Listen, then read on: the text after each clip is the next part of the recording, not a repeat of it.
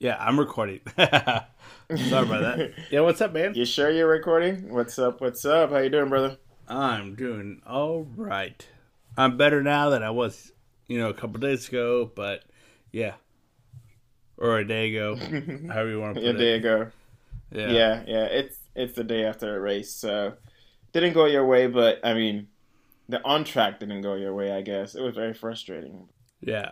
On, on track was was bad, but the for me, but the total whole experience of you know what we've done was astronomically awesome. it was pretty cool. Like sitting there, uh, drinking beers and sitting back. I guess like looking at our achievements, right? Maybe maybe we're getting ahead of ourselves, but it's like, dude, we wanted this, and we're sitting here. It happened. We we did it. Yeah. it was so cool. You know, it was kind of like a. I guess we can go ahead and give a shout out to everybody who came out to 103rd this weekend, or last weekend, I should say, on um, on the race we had. So we did like a a kind of a opening to everybody who listens to our podcast that the 103rd go kart track, also known as the North Florida Kart Club, uh, had a 206 CIK class only, and we had 13 carts, which was the largest field because most of us went ahead and double dipped to contribute to the North Florida Kart Club. Though they gave us the option that we can run the uh, CIK class as well as the uh, Gold Cup or full nose class, however you want to put it. And a lot of us, you know, ran both classes, so we had the opportunity to do it. So, yeah, that was like really cool, and it was a great turnout, and you know, it really supported the club. And I couldn't thank everybody enough who came up. You know, we had some people from Bushnell. Uh, we had people from Ocala come that you know usually doesn't run with us here at the North Florida Kart Club, uh, just because the Gold Cup bodywork at our track is you know more dominant.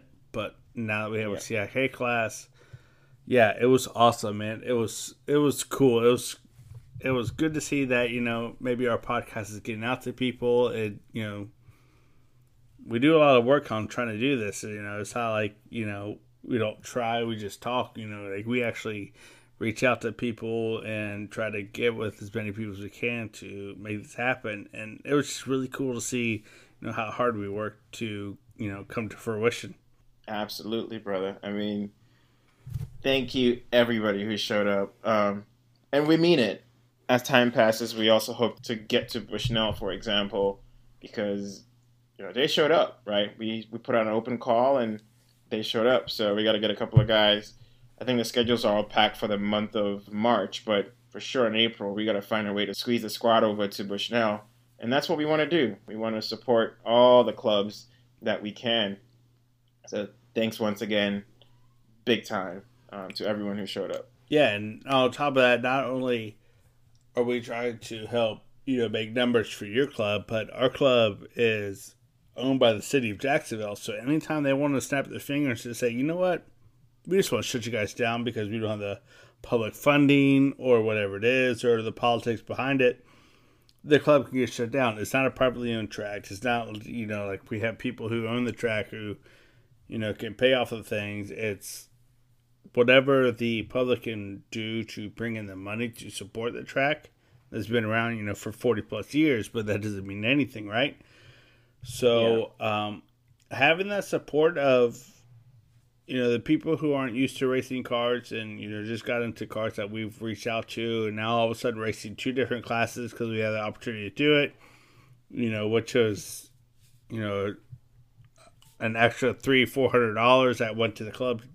you know over the weekend i mean that little bit goes a long way and uh that was awesome, man. I'm just glad that people, you know, like the show and listen to us, and you know that was cool. I mean, from bottom of my heart, man, guys, I couldn't thank everybody enough for that. So that was, yeah. I feel like the first five minutes of the show is is on shout out. So while we're at it, like, yeah, they're like I, humble pod. Like I am full, like I am full, you know, two hands into it because you know that doesn't happen in, in any kind of sports, you know. But um, but yeah, you know that's just it's, it's cool. We had people from Georgia come down. Um, you know, people from you know Ocala, Bushnell come you know come up. So we we reached out to some people from down in Homestead that you know agreed to come up, but you know the SSKC has everything going on, and people wanted to do testing for that because it's going to be running for nationals. So I don't blame them. Yeah, we got some, and that's all we want, right? It's an open invitation. It'll never, it'll never close. But while we're on the subject of shout out, there are two shout outs that I want to give.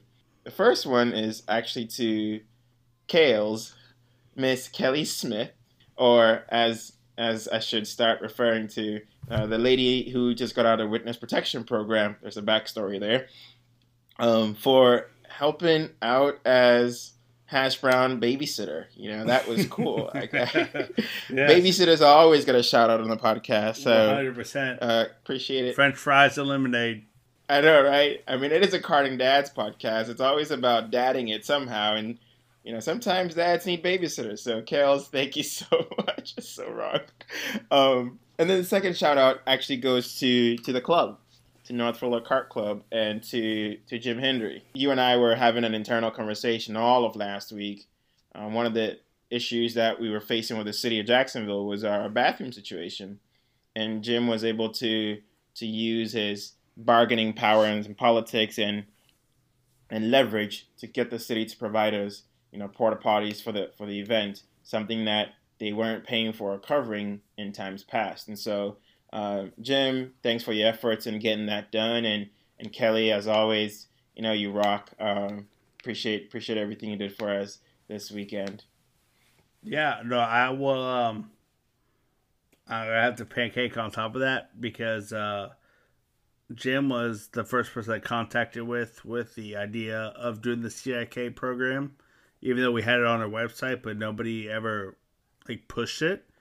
So for Jim to be open minded and talk to his son Rob, who's the president of our club, to say, "Hey, yeah, let's cool, that's cool, let's do it, let's see what happens." And you know, all we needed was five people to have our own race, and we ended up having thirteen. So um, big shout outs to them. Yeah, CIK in the uh, Jacksonville area, which is the 103rd racetrack is good to go. We are here to stay, and it's going to be awesome. Really, really close racing, unless you're Corey Tolles. Um, other than that, yeah, it's awesome racing.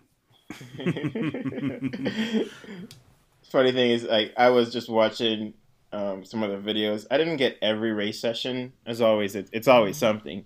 Um, I was dealing with all kinds of issues. Like Kelly said, every time I would come back to my cart, I'd be messing with something, and she just, you know, she was right. So if I would stop messing with my cart and have an easy day, probably would get better. But man, watching some of of Corey's passing, I mean, the way he just weaves through the field. And you had mentioned like Corey passed you on the outside of the backstretch. He didn't just pass you, brother. He passed three carts in line around the outside, his left wheel on the white line on the edge of the track, and just like swoop, peace out, suckers. it was uh, awesome to watch that video. Just, so uh, whatever.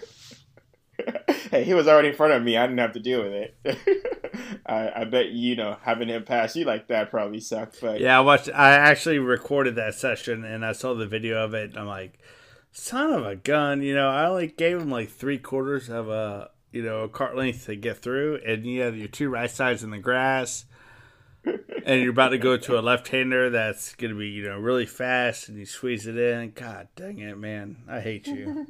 All right, well, let's dig into the recap then. You know, I'll start with me because you had a rough start to the day. Surprisingly, you know, I had planned to get there obviously before 10 is when stuff happens. I got there at 9.30, which hash brown African time, I was super early. Um, yes. I got set up. James showed up. Cunningham. You know, he's been trying to get into a race for the last year. You know, stuff keep coming up. You know, he's a doctor, so his schedules never really work out. But he was clear for this one, and you know, he had messaged me, and he showed up right after and pulled alongside. I'm like, oh, sweet! Like it's on. It's a brand new Comet Eagle. Only has maybe 20 or 30 laps of shakedown on it Yeah, and when he did the testing with us, you know, yeah, just that testing day a week ago, and he was full on ready to go in the race. Ron came by and started looking around at some stuff, started helping out right away. And then obviously the whole squad was was just set up and comfortable. So really good morning, ready for obviously heat one and heat two. Heath came over and helped me real quick too, like which was another thing because I transported my cart with old tires, and before I could even look around, Heath had you know stopped by and was like, "Hey, what else you got to get done?" And he does it all the time in a quiet way, but you know I'm like dude, thanks, man. Like he knows I'm always trying to get something done. I didn't get enough like opportunities to say thank you, but dude, thanks, man. Like I know you're listening, so big thanks for stopping by and taking that off my hands. Just swapped all my wheels to to you know my new tires that I was going to run, and I didn't have to think about it. I could focus on all the little things and finish the other things on my checklist, and not you know end up leaving a wheel um, not Titan. Hashtag Scott Wentz. You're the only one who does that now.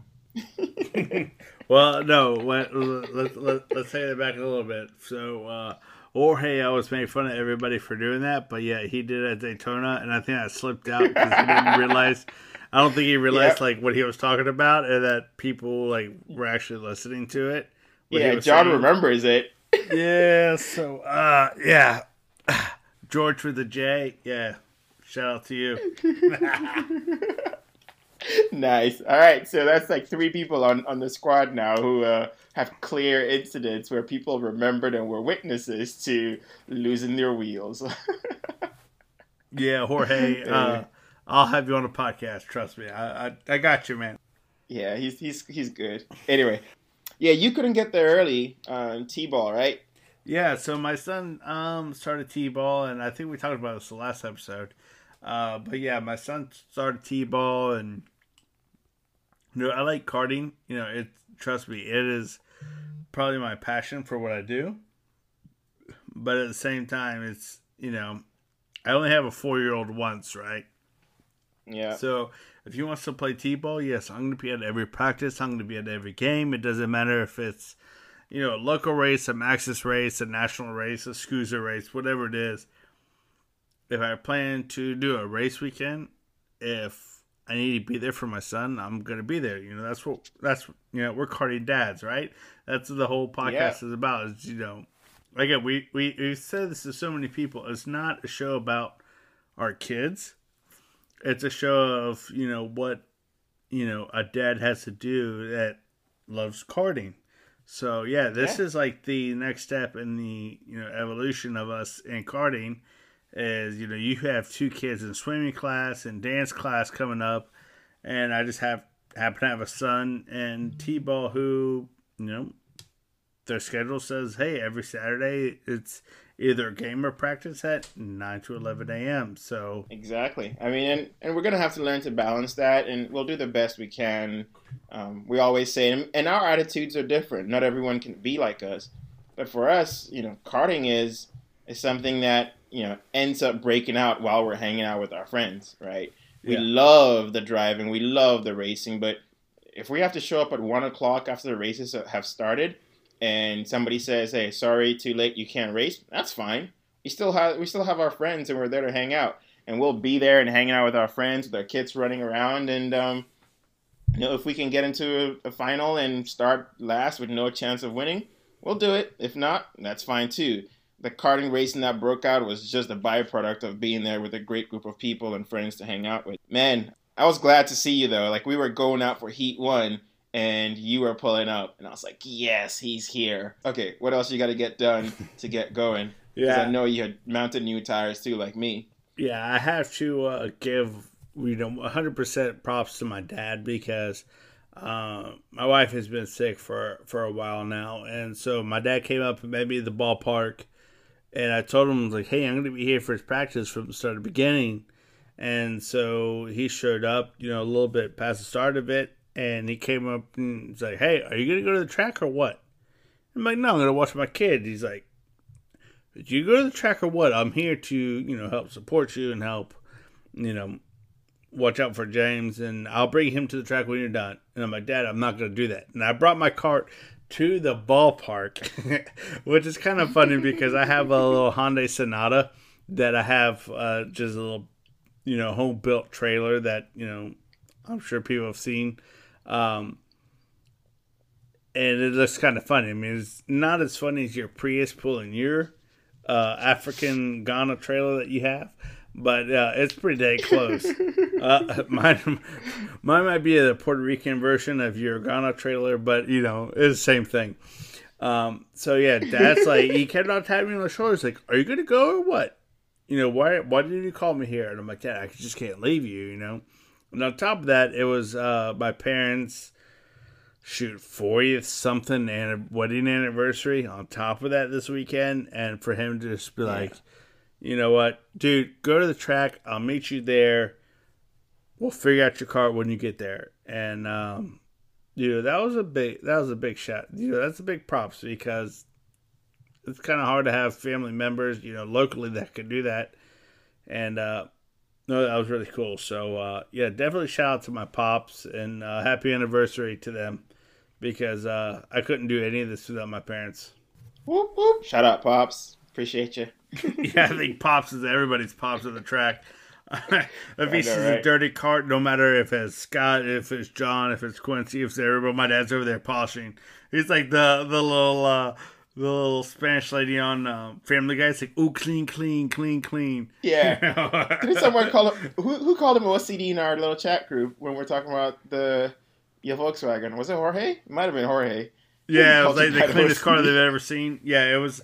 I had a 1986 uh, Volkswagen. It was actually a GT but um, it had a GTI version of a, valve that was back in the day that had yeah. original OG Tornado Red, which is way better than the red they have today. Um, but yeah, everyone thought it was like, oh man, where did you go get this painted at? It's like, dude, that's freaking original Volkswagen red. But you could eat off any part of that car. It was always clean.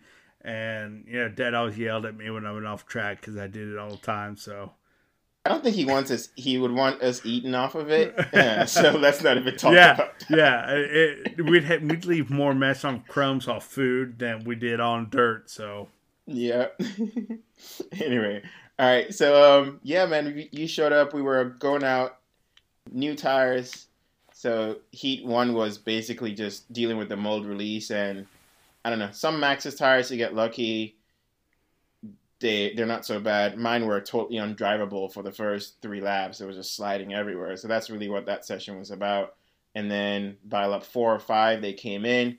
I gave it a quick gun, and yep, I was right back to where I was practicing at. I think I hit a 37.7 or something like that right out of the gate. So I kind of knew, you know, everything was going to be fine. Um, I came back in, and then um, Ron stopped by and he looked at my wheel and goes, "Hey, I don't know what you did, but your right side spacing is less than your left side spacing um, between the the bearing and um, the bearing carrier and the hub." And I looked and I'm like, "Oh snap! Yeah, it is. How the hell did that happen? I just checked it and I set it before I left." So right away, I reset it again, and then I pulled the right side back to you know, seven inch. I was running seven inches from last weekend because I was on old tires that had no grip, so I went wider to free it up. Um, so I went to seven inches from the bearing carrier to the hub face. Again, both sides, tighten everything down. And um, mind you, I couldn't even undo that that side that had um, slid. I had to get a giant like crescent wrench. It's like a, an old rusted small pipe wrench, really, um, to be able to break um, break that um, nut loose. Um, so, you know, set it, went back out, went just a hair quicker, I think. I didn't go a whole lot quicker in practice too. I came back in and had slid again. And he stopped by and he was checking. I'm like, hey, dude, Ron told me my thing slipped. And he was like, oh, yeah, mine did too. So he went checking his again. And for some reason, it looks like in that configuration, if you don't have your stuff dialed in properly, the configuration you're running, the right rear is kind of tantamount or, or you know, very likely to, to bind up um, and slide. So that was like really practice for me is just trying to keep my eye or my butt feeling whether or not it was sliding in. And I didn't really focus on the rest of the track. You know, even though we signed up for two, I only did one practice. So Um, sign up for both 206 and um, CIK 206, but I only practiced with CIK. So yeah, practice was fine. Nothing crazy, no drama. Just uh, the hub. That's really it. So you didn't get. Did you? Did you go out for the last one? Yeah, you did, right? You stayed out and went for the double practice, right? Um, I went out for the first uh, 206 Gold Cup practice because I, mm-hmm. I showed up as soon as you guys were going on, and I still yeah. had to do a little bit of maintenance, not much. Uh, so I went to the 206 uh, Gold Cup class since I registered for that, and then I went ahead and did the CIK class, and then one more 206 class, Gold Cup, and then it was race. But yeah, um, so you came up to me and told me about that, about your hub sliding in, and I had that same issue with Ocala. And in Ocala, yeah. we have a big showcase. There's a big left-hand sweeper, a really fast mm-hmm. uh, sweeper, what they call a showcase. And you know, Jacksonville, we had the North End Oval, which is probably about the same kind of turn, just since you don't have the banking on it, you might mm-hmm. have to use a little bit more brake, or let me take it back, a lot of bit more brake because. Uh, yeah, there's there's no braking yeah, at the showcase at Ocala. Here we have to brake because it's just a little. Tighter. Yeah, so you come out of the tree turn that they have, and like you don't have like the momentum that you do coming, you know, out of the stretch. So we have a thousand foot stretch, thousand foot straight away to what maybe eight hundred feet or so. So you're still carrying yeah. a lot of speed and you're full throttle. Uh, if you don't know a track, I mean, this is kind of numbers that are just, you know, it makes it confusing. But there is no breaking point or reference, you know, coming from like what we do with road racing is you always have a tree you go to or a dirt patch you go to or a line on the road that you go to. You always have your breaking point. And in karting, when you run a track that's not normally ran in that configuration, it's hard to find, you know, a breaking point or, you know, you let off the gas or whatever, however you want to set your card up to do it. And, you know, in this configuration, you know, you and John Morris um, definitely had it all figured out. It's like, this is what we need to do lift, this is what we need to do brake. You know, I'd ever ask you, like, what are you doing? Yeah, we didn't talk here? about it we should have talked about it a bit more. We didn't. So just because you mentioned it, and I don't want to forget it. Um, so if we run the north end oval configuration again uh, on the backstretch, looking for your your turning point or your breaking point, to start, you can use. We have those big trash cans that surround the pole. And funny thing is, as you get closer to on the right side, as you get closer to you know the north end oval, they alternate colors. So there's a black trash can, and then you go back to a light blue and a, a, dark blue together. So that's really like the point in time. You can gauge a distance there. But if you don't want to use a reference off track, the grid spots on the ground, right? If you don't have four or five carts in front of you, because once they're in front of you, it's a little tougher to to look down on the ground, especially if it's you know too wide on the start. It's tough to use that. But the grid spots on the ground um, are really good reference. So for me, if I'm dialed in and all by myself, I can go all the way to grid spot number three, right? Um, and, and, that would be like my hard breaking point. If there are carts in front of me or something like that, you know, I'll just I just bleed off. I know to bleed off two cart lengths in front. Um, sorry, two grid spots earlier. So right about where fifth would be, I'll just you know back off and then then I go into braking. That way, if they check up or do anything, um, I have that reference point. So um, I know some people can go a little bit deeper, but my brake pedal, which is one of the things I'm actually going to talk about a little bit later, was my lesson from the weekend. My brake pedal is an off and on switch, same as my gas pedal, right? So it's a just short throw. So I know that you know I've got to hit it at that point and try and modulate it. If I had more throw in it, maybe I'd go deeper a little bit. Maybe you know. So for those who have you know, if you have a really good good throw on your cart, you may even be able to go to like grid spot number one and then jam the brakes really hard and then um, you know yeah. settle that cart and throw it in. So that's a reference point I used. Oh, that, that's really cool well. because uh, like my reference point was there's an oil patch, like the fourth or fifth little slotted line going into the turn. Mm-hmm. that yeah. I, I know on your video you can see it on your video that you posted up to your YouTube page. Um, that, that I ran over that that patch every time, and I would you know get kind of hard on the binders right there at that. I would lift probably exactly where you're breaking at. I would yeah. lift and then I would hit the brakes as soon as I get past the grid, go over that yeah. spot, and as soon as the cart turned in, I'm back on the throttle. And right, you know, is it the right way to do it? I don't know, but you know, you're faster than me, so maybe your way is a little bit better than what I was. But you know, it goes back to show you like we're both kind of on the same chassis. Uh, yeah, seven tens. I had six O's, which I don't think is going to make that much of a difference. Um, you know, I'm heavier than you. Maybe that might make. I don't know. Like the whole tech thing is, is is is this right? Is this wrong? It's all about the driver, right? So it's all about what do yeah. you feel comfortable doing. And I felt like I was really good through that North End Oval turn, which is really hard because it's a blind turn. Whether you want to admit it or not, it's a blind turn. And you know, you have to really if if North Florida Kart Club didn't put out those four cones on the backstretch mm-hmm. to say, "Hey, you know, don't go past this route." yeah, you would not see that turn because your your eyes are always focused towards you know the original turn one, which is the big bank turn. Is you know, are you going to take this flat footed or not?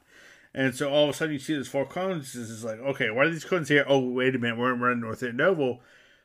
Okay, where are my eyes going now? And you know, as you know, having a fixture for your eyes is very, very important for your car. If you watch several videos of people, you know, following your, uh, say, for instance, Hunter Fox. Hunter Fox has really good videos of him, uh, you know, racing on multiple areas in here. And you can always see his heads are always going to, you know, another corner. And if somebody else is in front of him, you know, for instance, right. Corey, you can see that Corey's head is always turned way beyond the, the corner that he's doing. It's like, okay, why is that happening? Well, that is why it's happening. And if you go look at any photos from any race, you'll you'll, you'll see the same thing. Like people going in the turns, you know, before they even turn to a left-hander or right-hander, their heads are always, you know, way past where they're going. And yeah. that is why. Yeah, you're supposed to you're supposed to look way you know look through the corner and look at the next corner right before you get there. Just look way past and look through it because you're gonna go where you look. So that's all important stuff there. I mean about trying to find a, a good reference point and uh, I don't know. I react to my chassis. I think that's one thing I need to point out. Um, if I could make my chassis do what I really wanted it to do, man, I would be I'm gonna throttle so much sooner, and I'd be punching that throttle so much harder. But uh, I have to react to the balance of, of my my chassis, and so even though that's what was working, it was just me, you know, reacting to what the chassis was giving me. And on that day, that's what worked. Um, generally, about that point is good, but everybody has to figure out what works on their chassis. I, you know, I can't tell someone to pitch it in. I mean, Kevin, for example, when Kevin's in front of me, he takes it really wide of the north end oval and he sweeps out wide and does a late apex on it, which is which is awesome. Um, but my chassis and the way my I don't know my balance is set right now, if I go wide and basically try to pitch it in by tightening that initial you know turn in and radius, man, I pitch my cart all the way around. Yeah. So it just I can't, I can't do a you know a sharp pivot point. So I have to basically shallow it, right, or flatten it out. I cannot do a, a quick weight transfer in my cart at all because my cart is, you know, super touchy. And, and, you know, I love it unless something unexpected happens, right? If nothing unexpected happens, I know how to react to that. But once something crazy happens and I am forced to have to make a quick change of direction or something like that, then yeah, my, my chassis is like completely, you know, undrivable. So but it was really good fun. I mean, I mean, I mean, honestly, the cart did what I wanted it to do um, without complaints. New tires make the world of a difference because just a week earlier, I couldn't go flat through the right hander into the mini bowl. By gosh, it's great having front hand grip because I was flat through the right hander and I was still getting back to the right hand side, you know, to set up properly for for the mini bowl. It was great. I enjoyed it. It was yeah, fun. yeah. We actually had some uh, pretty close racing between me and you for a couple turns.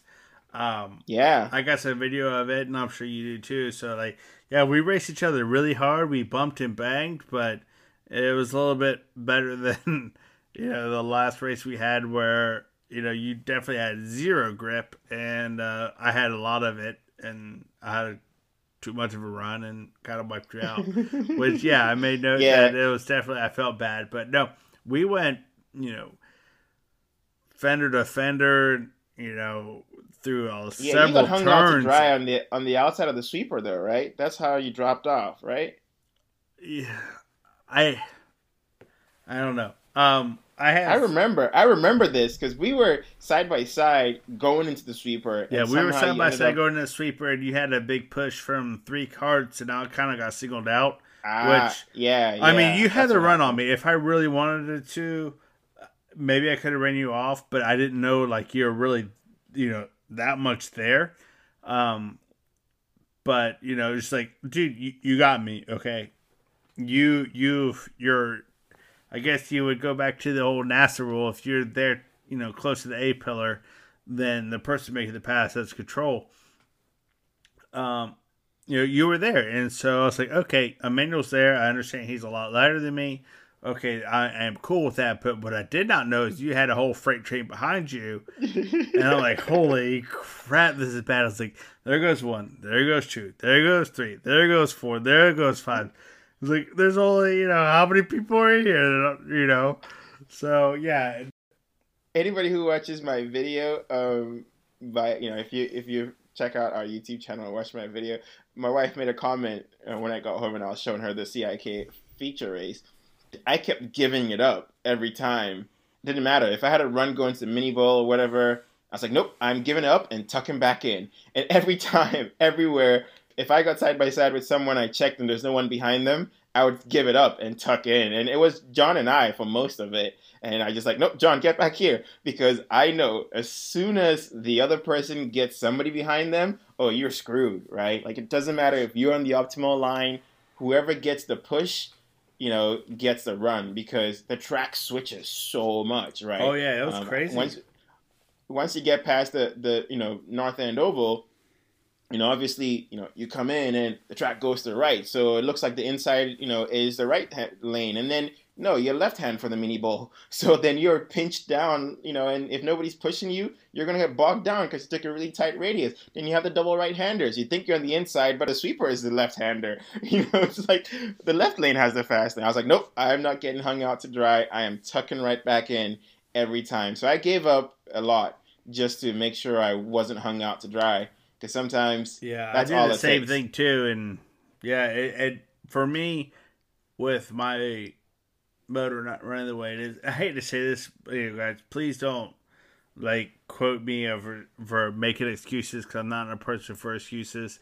Um, but yeah, for me, like giving up that extra momentum to not go bumper to bumper or give somebody a bump in the mini bowl at the apex of the turn, like really screwed me for everything else. Yeah. And you know, it's something I learned. And then I went to um, the person today who you know works on the cards for us. I'm like, hey man, yeah, I, I need your help because this was just absolutely wrong. Everything was just not going right in the motor department, and they helped me out. And you know, I like to go back and test, but it doesn't matter. It doesn't matter anymore, right? Yeah. So what I, you know, you, you, you run what you brung. I guess they would say in drag racing, and what I brung just wasn't right, and it got to the point where I just didn't know, and you know, I felt bad for my dad because my dad always wants to help out everybody, and he'll do everything he can do to help out everybody in a group. And when it came to my kart, you know, I've never seen my dad like so frustrated in it. He's just like, I have no idea what to do, and I'm like, Dad, I don't know either. You know, it's just like I I, I don't know. You know, I, like the chassis is 100, percent but I feel like I'm just bogging down in you know the turns and Come to find out, my float wasn't right, and my valves got loose, and all kind of stuff, and I didn't know how to do it. yeah, Right, so it goes back to the 206. It's like, yeah, 206 is you know straight out of the box, and you know you don't have to touch anything, but you know maybe you have to a little bit. hmm if you want optimal performance, which is might be a whole it's not might be, but it's different whole subject for another topic or another episode.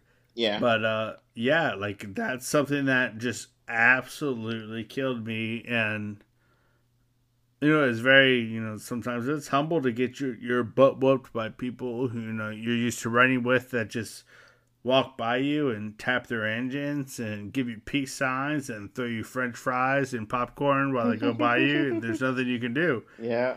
And uh, yeah, that's what happened to me this weekend, and it kind of sucked. But you know, it is what it is. It happens to every single racer who's ever raced anything before. Is some days you got it, some days you don't. Exactly. And this weekend I didn't.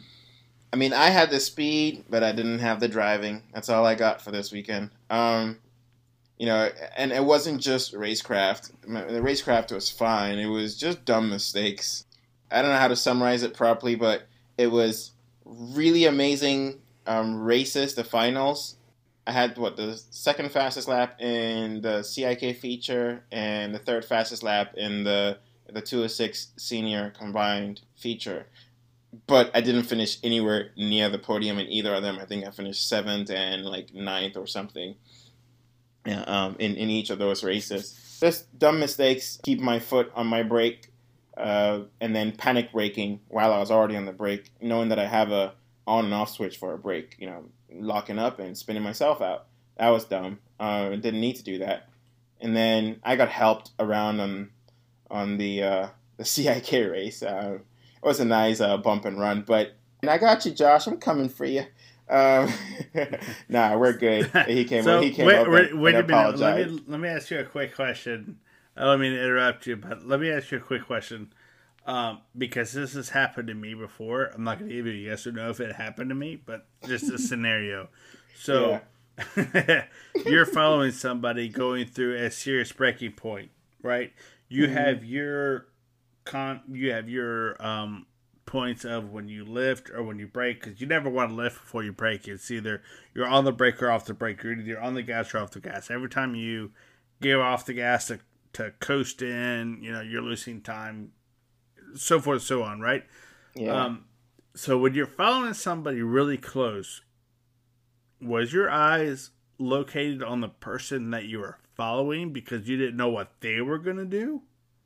So it made made you know maybe kind of confuse you with your your braking and not, or your acceleration points and not, or was it just something you just kind of I don't want to say scatterbrain, but you just it was like okay, let me feel safe and do this. I think this is a really good question. Yeah, so it depends on, on when and where it is in the race, right? If it's early on and I'm in a, in a pack, I usually I slow you know down earlier.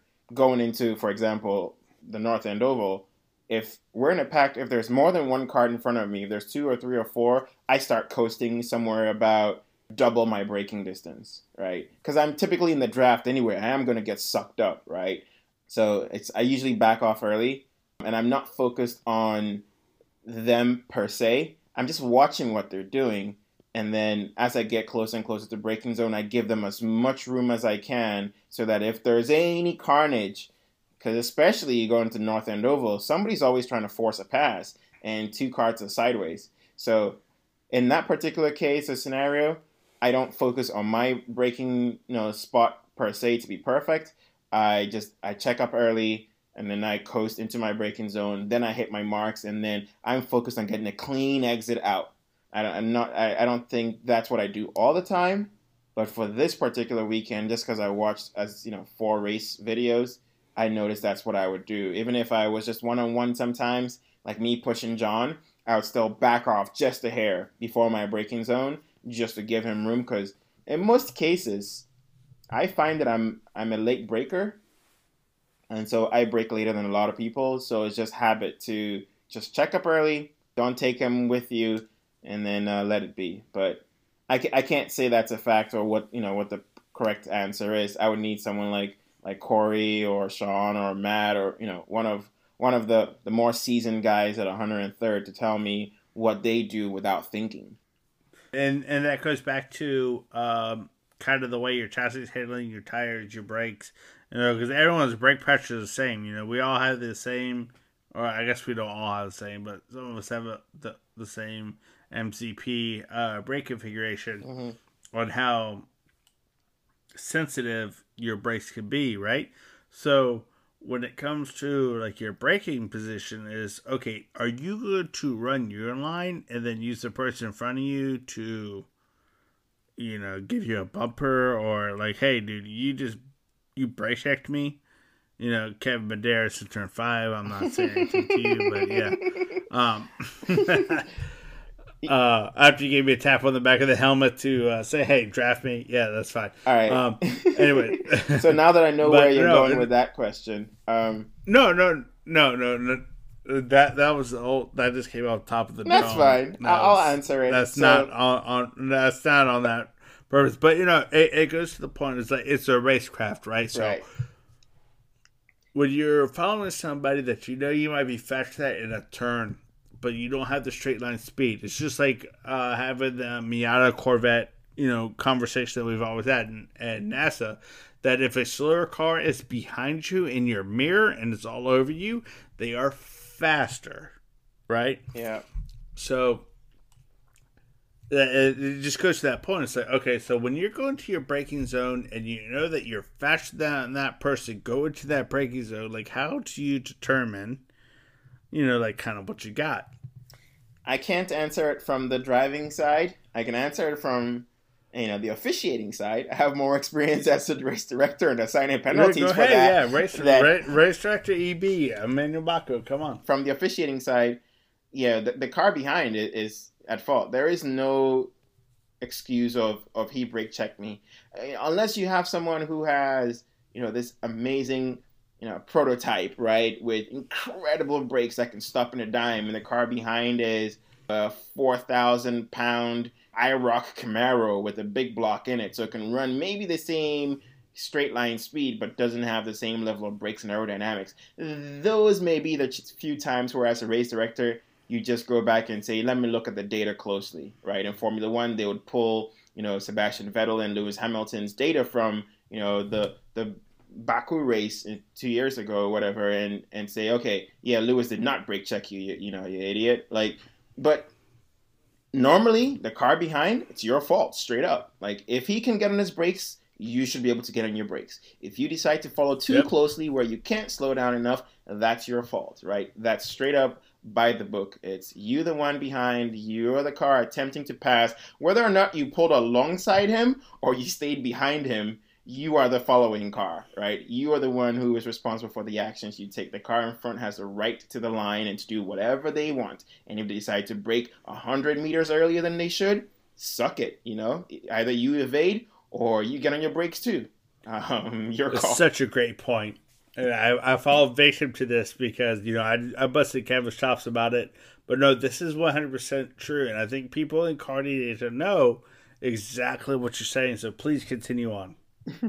uh, no, I'm, I'm done. I don't want to say anymore. If I got a good point in, I'm good. I might go south with it. No, no, no uh, seriously, like, this is true. Like, people don't understand. Like, the person who's making the pass, they're held responsible for the actions, right? Yeah. And, like, we've continued, we've talked about this several times, is the person who is driving in front. So if I'm if I'm in front of you or you're in front of me, whichever it is, and I feel like I have the line, and the person going to make the pass like tries to dive bomb or whatever it is, they're held responsible for that. So when things happen and it goes bad, it always goes to the person who is leading that, oh, it's your fault you did this, it's your fault you did that, you Right. should have known this, you should have done that.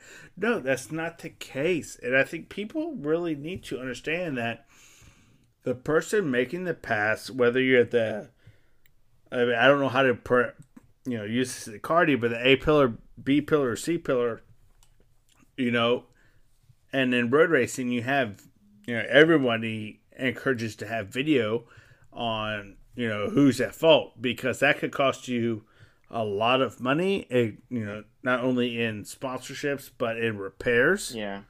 um, and DQs and, and you know suspensions. It could cost you a lot of stuff, and I think that's something that karting needs to really look at. It's like, okay, you have video. It doesn't matter if it's on your helmet or not. You know, a three ounce camera on your helmet. You know, I know this is you know what you brought up as the Sebastian or not Sebastian Vettel, but uh, the Michael Schumacher thing. Yeah.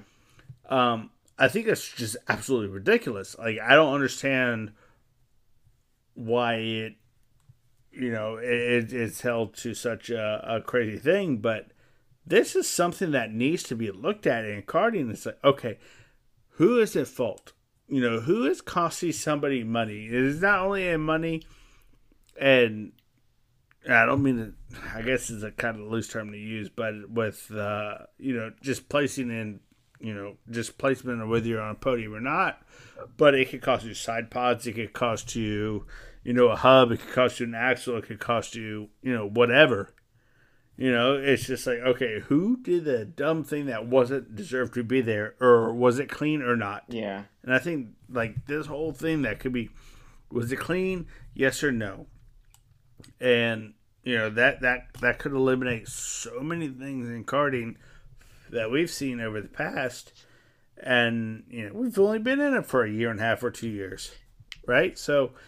Yeah, I think sometimes You know sometimes we should probably and this is just my opinion. It's clearly different from yours in this case, but for that reason, right? It's only two years of, of karting. Karting has been around for a long time, and some of the processes have been the way they are, whether they're right or wrong. I mean, we're coming with you know different eyes, and sometimes fresh eyes are good. But even you know sanctioning bodies, WKA for example, who you know could be at a track that has you know, video all around. I mean, Daytona. I've, I've been in the tower for Daytona. I've worked with Daytona's you know res- response team. There are video cameras everywhere. I mean, from the tower, I lost my transponder on the exit of the bus stop in the grass, and we're able to spot it from the camera sitting in the tower. We zoomed in from all the way on the outside of the track onto the grass to spot my transponder. you know, because you were in the wall. Well, I didn't hit the wall. shovel, shovel, shovel. No. I lost that one hitting a. Someone hit a cone in front of me. Carmine. Actually, no. This is this is a different story. Carmine pace. Carmine off the pace. Um, knocked off a cone at the exit of the bus stop. You know the liner with cones, and that cone flew straight into my front bumper grill, and my transponder was just zip tied to my bumper grill, and it knocked it the entire bumper grill off, and then my transponder flew off as well. That's what happened that time. This was 2014. this was before the crash. Chill out, homie. oh, no, no, uh, uh, no. it's this is cool. I love- 2014. But the point I'm trying to make is, even with tracks where we have video, um, certain sanctioning bodies will not review that video, right? And the reason why we care so much in road racing, whether it's at the highest level, IMSA or club racing, you know, it's because there is a ladder system and every entry the driver goes into is managed and tracked. Karting does not have that, right? There is no ladder system where you pay attention to where a driver started from and where they are to now. So you can't hold them accountable. The guy could be totally brand new, right? And is here. So you can't hold them accountable to the same things. You know, they're not reading the same things um, that you're teaching the guy who went through, you know, a comp school or SCCA racing school or a Skip Barber school. They're not going through the same experiences. So I kind of feel like it's tough to do that. And then the other thing is, we tech cars, and every car has a logbook, and the driver's journey is mapped.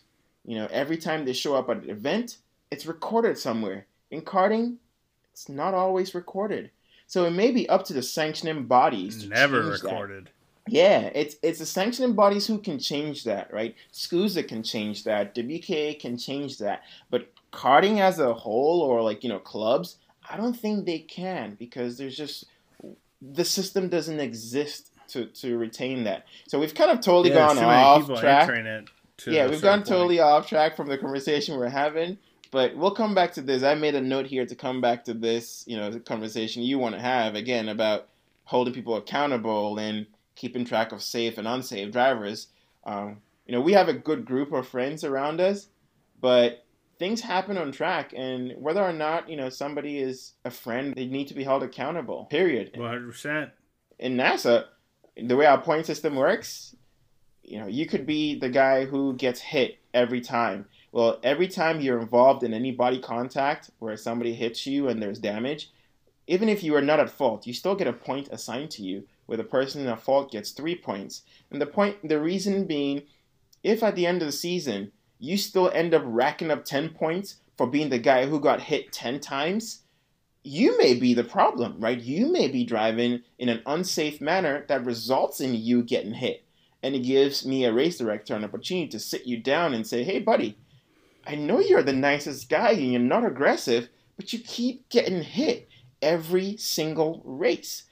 Let's go back and look at what's happening, right? Maybe you're not watching your mirrors enough.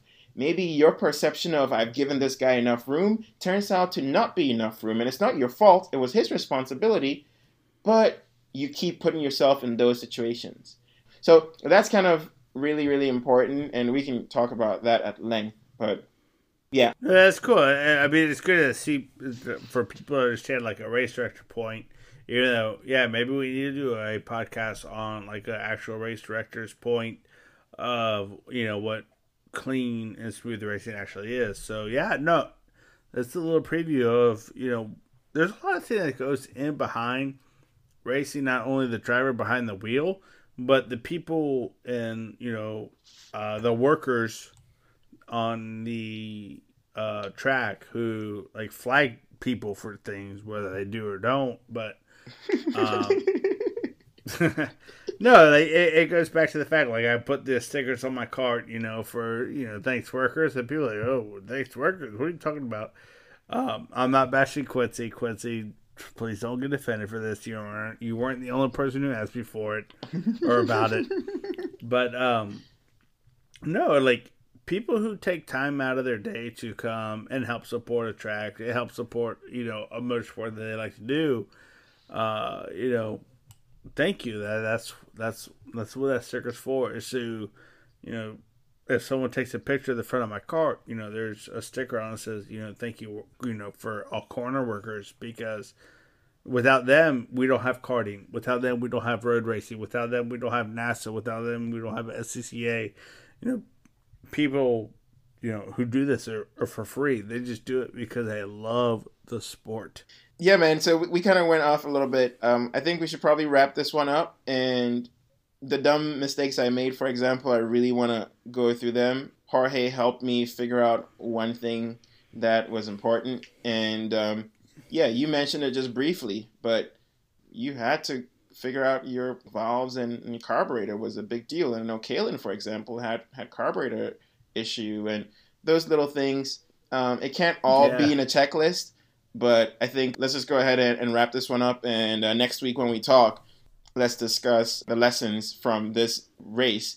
Things that were on our checklist that we didn't pay attention to, things that are not on our checklist that we need to wonder whether or not need to be added to a checklist, or just racing things, right? I mean, maybe it, it doesn't belong in a checklist. It just happens in racing. Motors blow up. It doesn't matter what you did. You're done. Um, yeah. So your seat breaks. You know, whatever it is. Yeah. Yeah. I 100% agree with you, man this was good. Um, we'll talk about the finish of our races and you know the stuff that happened. We don't have a race next week anyway, so this would be good to, to kind of wrap that up. You got anything else to add before we we catch up next week? Uh, no, I'm good to go. Yeah, I'm good. Awesome. Well, thanks everyone for listening, and um, we'll definitely get to the the end of our races from you know the local race number two, as well as some of the the big lessons we learned. Ash Brown, I threw a chain again and again. Yeah. Dumb mistake. Crooked link. um, I know, right? we'll we'll get into that next week. So have a wonderful rest of your week, and uh, thanks for listening. See you guys. Peace out.